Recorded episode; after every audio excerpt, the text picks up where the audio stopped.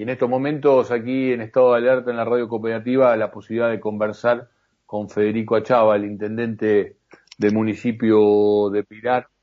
Federico Delgado Chini, aquí por estado de alerta por radio cooperativa, te saluda, buenas tardes, ¿cómo te va? Muy buenas tardes, Edgardo, ¿cómo andás? Bien, gracias por, por atendernos, sé, como siempre, un gusto conversar contigo.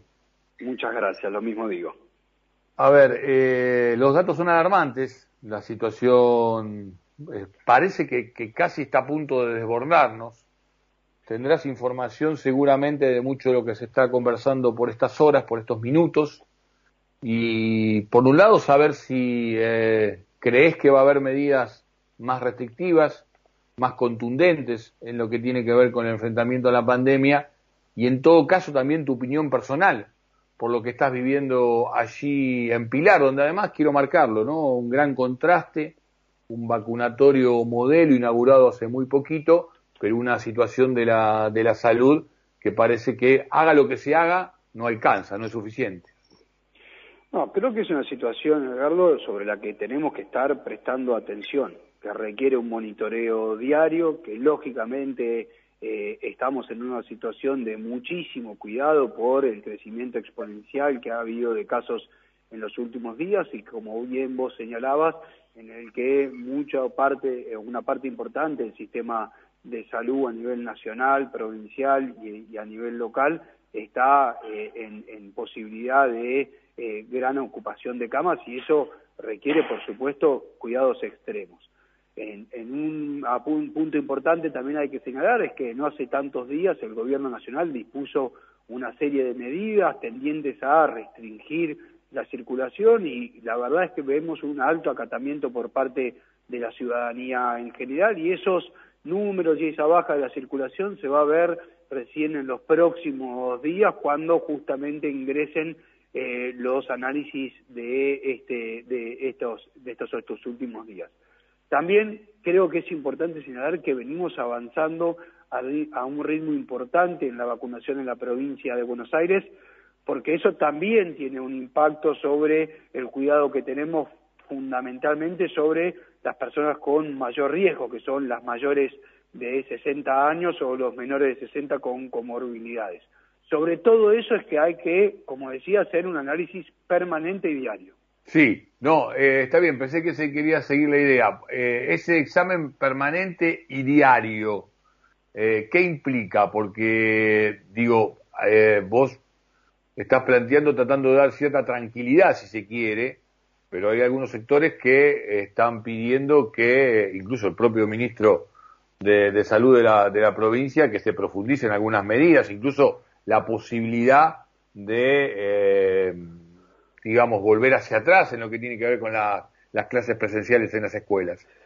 Yo lo primero que planteo es la necesidad del cumplimiento de los protocolos, que realmente la gente cumpla con las disposiciones del gobierno nacional, que después de las 11 de la noche los locales gastronómicos, los bares estén cerrados, que después de las 12 del mediodía, eh, de la noche, por se restrinja la circulación, que los comercios cierren en, lo que, en el momento que tiene que haber, que así como nos cuidamos durante todo un año y medio, se cumplan los protocolos en las fábricas, en los comercios no esenciales, que los todos los eh, ciudadanos tengamos los cuidados de estar en espacios ventilados, de lavarse constantemente la mano, de toser con el pliego del codo, todas situaciones que alrededor del mundo han prestado totalmente eh, perdón, han dado resultado y eso es a lo que aún apunta. Por supuesto que eh, de continuar con la cantidad de casos es que, como por eso te decía, se analizan situaciones permanentemente, teniendo, por supuesto, llegado, tratando de tener el menor impacto posible sobre la vida de cada uno de los ciudadanos de nuestro distrito, tratando de afectar de la menor manera el comercio, es que digo que tenemos que tener un monitoreo diario. Ahora, también ese monitoreo está íntimamente vinculado con la cantidad de camas eh, y ocupación de terapia intensiva, que en el distrito es alta, rondando los el 70%. Vemos, como te decía, un crecimiento exponencial de casos, particularmente en la última semana, que nos es una alerta, eh, pero sí tenemos una responsabilidad, que lo primero que tenemos que hacer es que la ciudadanía confíe en que estamos tomando medidas porque queremos evitar justamente tomar otras medidas que lleven a eh, mayor gravedad la, situación de, la pandemia.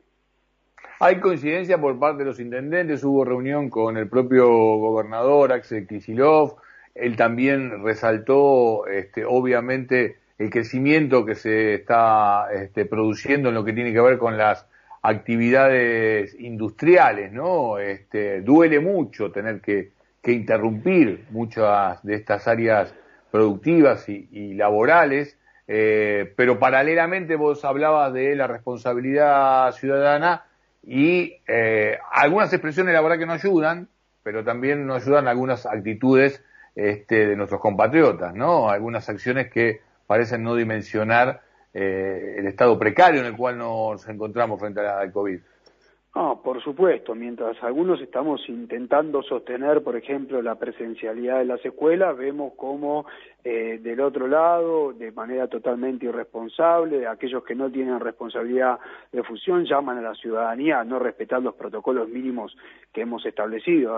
por un lado vemos a trabajadores que hacen un enorme esfuerzo para todos los días llegar a un puesto de trabajo y por el otro lado vemos parte de la ciudadanía que llamada por estos dirigentes políticos eh, se encierran en un shopping como fuese una situación esencial. Y así podría enumerar una larga lista. Por eso es que nosotros lo que queremos es que el Estado viene administrando la gestión de la pandemia en la Argentina con una decisión muy firme de nuestro presidente Alberto Fernández de priorizar la vida y la salud. Y el gobernador Axel Kicillof de reforzar el sistema de salud en la provincia de Buenos Aires y, por supuesto, también al mismo tiempo ir cuidando del sistema productivo en la provincia y en lo que nos toca a nosotros a empilar la aplicación de esas políticas públicas y la inversión en nuestro sistema de salud centro de diagnóstico y derivación, con la inauguración del hospital en Presidente Derqui, con la ampliación de ese mismo hospital, con seis centros de vacunación que hoy tienen la capacidad de vacunar hasta 3.000 personas diarias en el distrito. La verdad es que venimos avanzando de manera escalonada y acelerada en el proceso de vacunación. Ahora, lo cierto es que, como vos bien señalabas, la situación sigue siendo de eh, muchísima criticidad, siendo que los casos aumentan. Eh, y además es un laburo conjunto porque, digo, venimos conversando con distintos intendentes, diferentes municipios, incluso con, con titulares del área de salud eh, y, de representación de distintas expresiones partidarias, ¿no? Lo cual también en algún sentido nos brinda este, alguna cierta tranquilidad en lo que tiene que ver con esa responsabilidad. Menciono, por ejemplo, el caso de, de Olavarría, que tuvimos la, oportunidad de, dialogar y la revisión de algunas posturas previas frente a lo que tiene que ver con, con, el, con, el COVID. Eh, digo, por ahí hay, esta, esta situación también nos, nos permite volver a encontrarnos ¿no? en el camino de, enfrentar esta, esta pandemia como, como corresponde. Ahora, paralelamente siguen pululando las fiestas clandestinas. No sé cómo es el caso en Pilar, eh, si hay acciones concretas, si se pueden aumentar las condenas, las multas, porque uno recibe la información, se exhibe esta situación, pero después eh, no se sabe mucho más sobre los organizadores ni sobre los existentes. A ver, por un lado nosotros sí hacemos controles periódicos en conjunto con la provincia de Buenos Aires, todos los días hacemos un repaso de todo lo que tiene que ver con los corredores gastronómicos y de esparcimiento y bares, justamente para que se cumpla con la normativa que dispuso el presidente. Además, tenemos distintas líneas municipales en donde nos alertan sobre la situación de, distintas fiestas o hacemos monitoreo de redes y en conjunto con la provincia de Buenos Aires también hacemos operativo para desbaratar las fiestas clandestinas. Sin ir más lejos, el fin de semana en Villa Stolfi desbaratamos una fiesta clandestina de más de 500 personas y en ese momento se secuestra todos los equipos que, existen y se imponen las multas por parte del juzgado de faltas eh, del municipio, además de que la provincia inicia las actuaciones correspondientes ante el juzgado federal por el artículo 205 que prevé justamente el no cumplimiento de las normativas que tienen que ver con, con el COVID.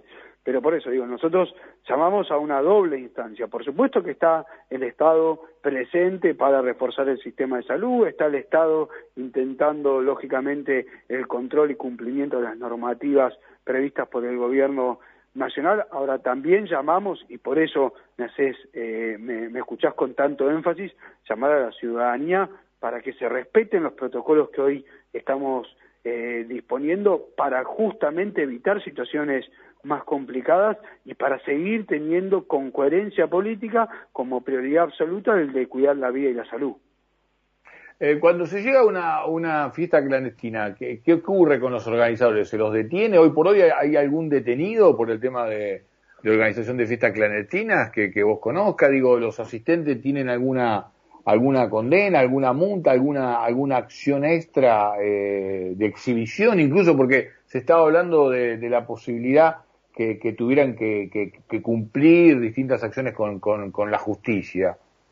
Sí, nosotros desde el municipio seguimos teniendo como herramienta la sanción, la multa y el decomiso de todos los elementos que hay en la fiesta, desde equipos de música hasta bebidas alcohólicas si las hay, y por el otro lado es la justicia federal la que dispone o no eh, el arresto de una persona mm. Por violación a una, a una ley federal, digamos. Creo que hay que diferenciar justamente las competencias para no generar mm.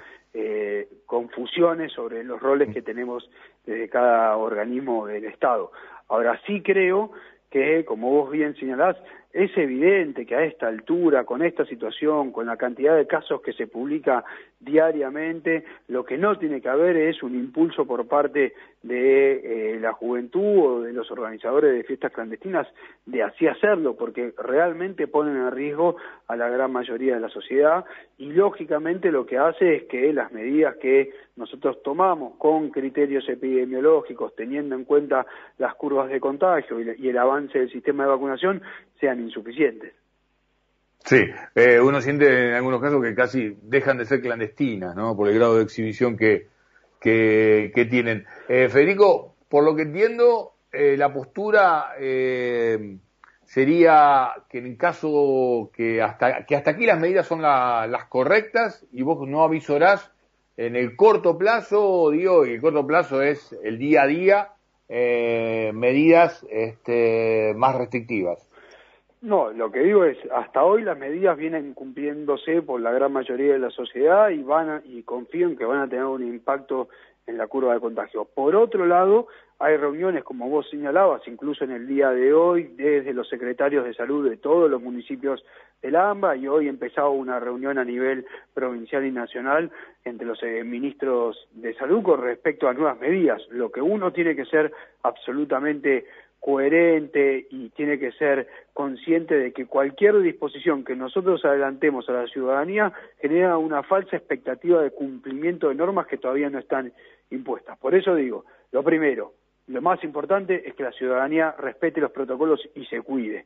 Eh, y lógicamente para eso los hemos impuesto. Lo segundo es decirles que venimos reforzando el sistema de salud, venimos reforzando el sistema de testeos para que toda aquella persona que tiene incertidumbre de si tiene o no COVID se pueda hacer el testeo, para que eso nos permita además trabajar sobre los contactos estrechos por parte del municipio y sostener también que en la provincia de Buenos Aires, y por lo menos lo que me toca a mí respecto a Pilar, venimos avanzando en el plan de vacunación todos los días de lunes a lunes.